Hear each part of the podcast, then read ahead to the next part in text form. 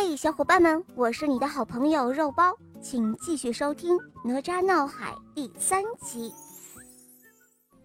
哪吒的父亲正在发愁，只见哪吒回来了，他对父亲说：“爹爹，爹爹，您不用发愁了，龙王他不会去告状了。”哼，休要胡说！你闯了这么大的祸，还在这胡说八道！爹爹是真的，龙王再也不会去告状了。我赶到南天门，拦住了他，不让他去告状，他已然答应了。虽然哪吒这样说，可是李靖并不相信。于是哪吒又说：“爹爹，您不信，您可以问问龙王。我把龙王带来了。”什么？你把龙王带来了？龙王在哪里？您看，龙王在我的袖子里呢。哪吒说着，将袖子一抖，便抖出一条小龙来。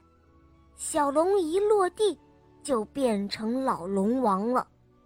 老龙王怒气冲冲，他告诉李靖，哪吒是怎样将他打倒在地，又怎样揭下他身上的鳞片。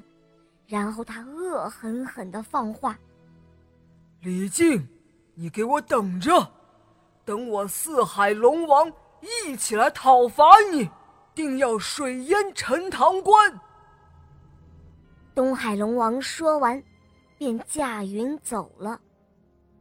没过多久，东海龙王真的请了南海、西海还有北海龙王，带了许多许多虾兵蟹将来了。李靖看到四海龙王都来了，忙出门去迎接。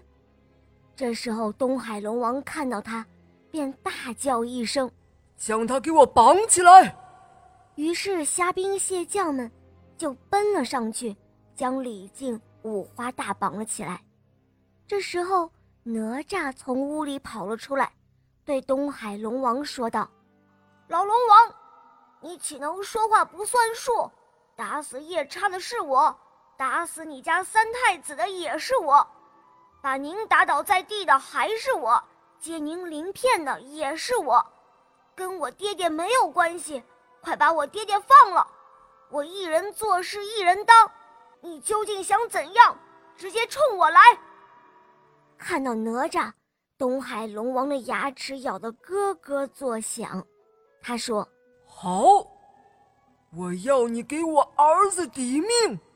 好，不用你们动手，我自己来。哪吒说罢，抽出宝剑，就将自己给杀死了。四海龙王这个时候只好将李靖放了，收兵回去了。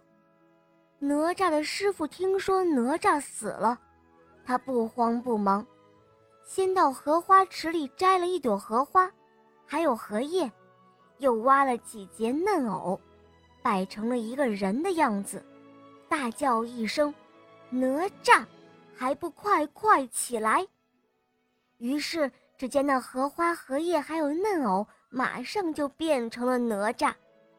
哪吒好像睡了一大觉，刚刚醒过来似的。师傅又给了哪吒两件宝贝，一支火尖枪。两只风火轮，哪吒脚踩风火轮，走起路来就像飞一样。从此之后，哪吒的本事更大了。好了，宝贝们，哪吒闹海讲完了。小朋友点播的故事好听吗？嗯，如果你也想点播故事，赶快在公众号搜索“肉包来了”，在那里找到我来咨询我哟。好了，宝贝，我们一起跟小朋友们说再见吧，好吗？小朋友们再见啦，肉包姐姐再见啦，宝贝们，宝贝们，我们明天再见哦，拜拜拜。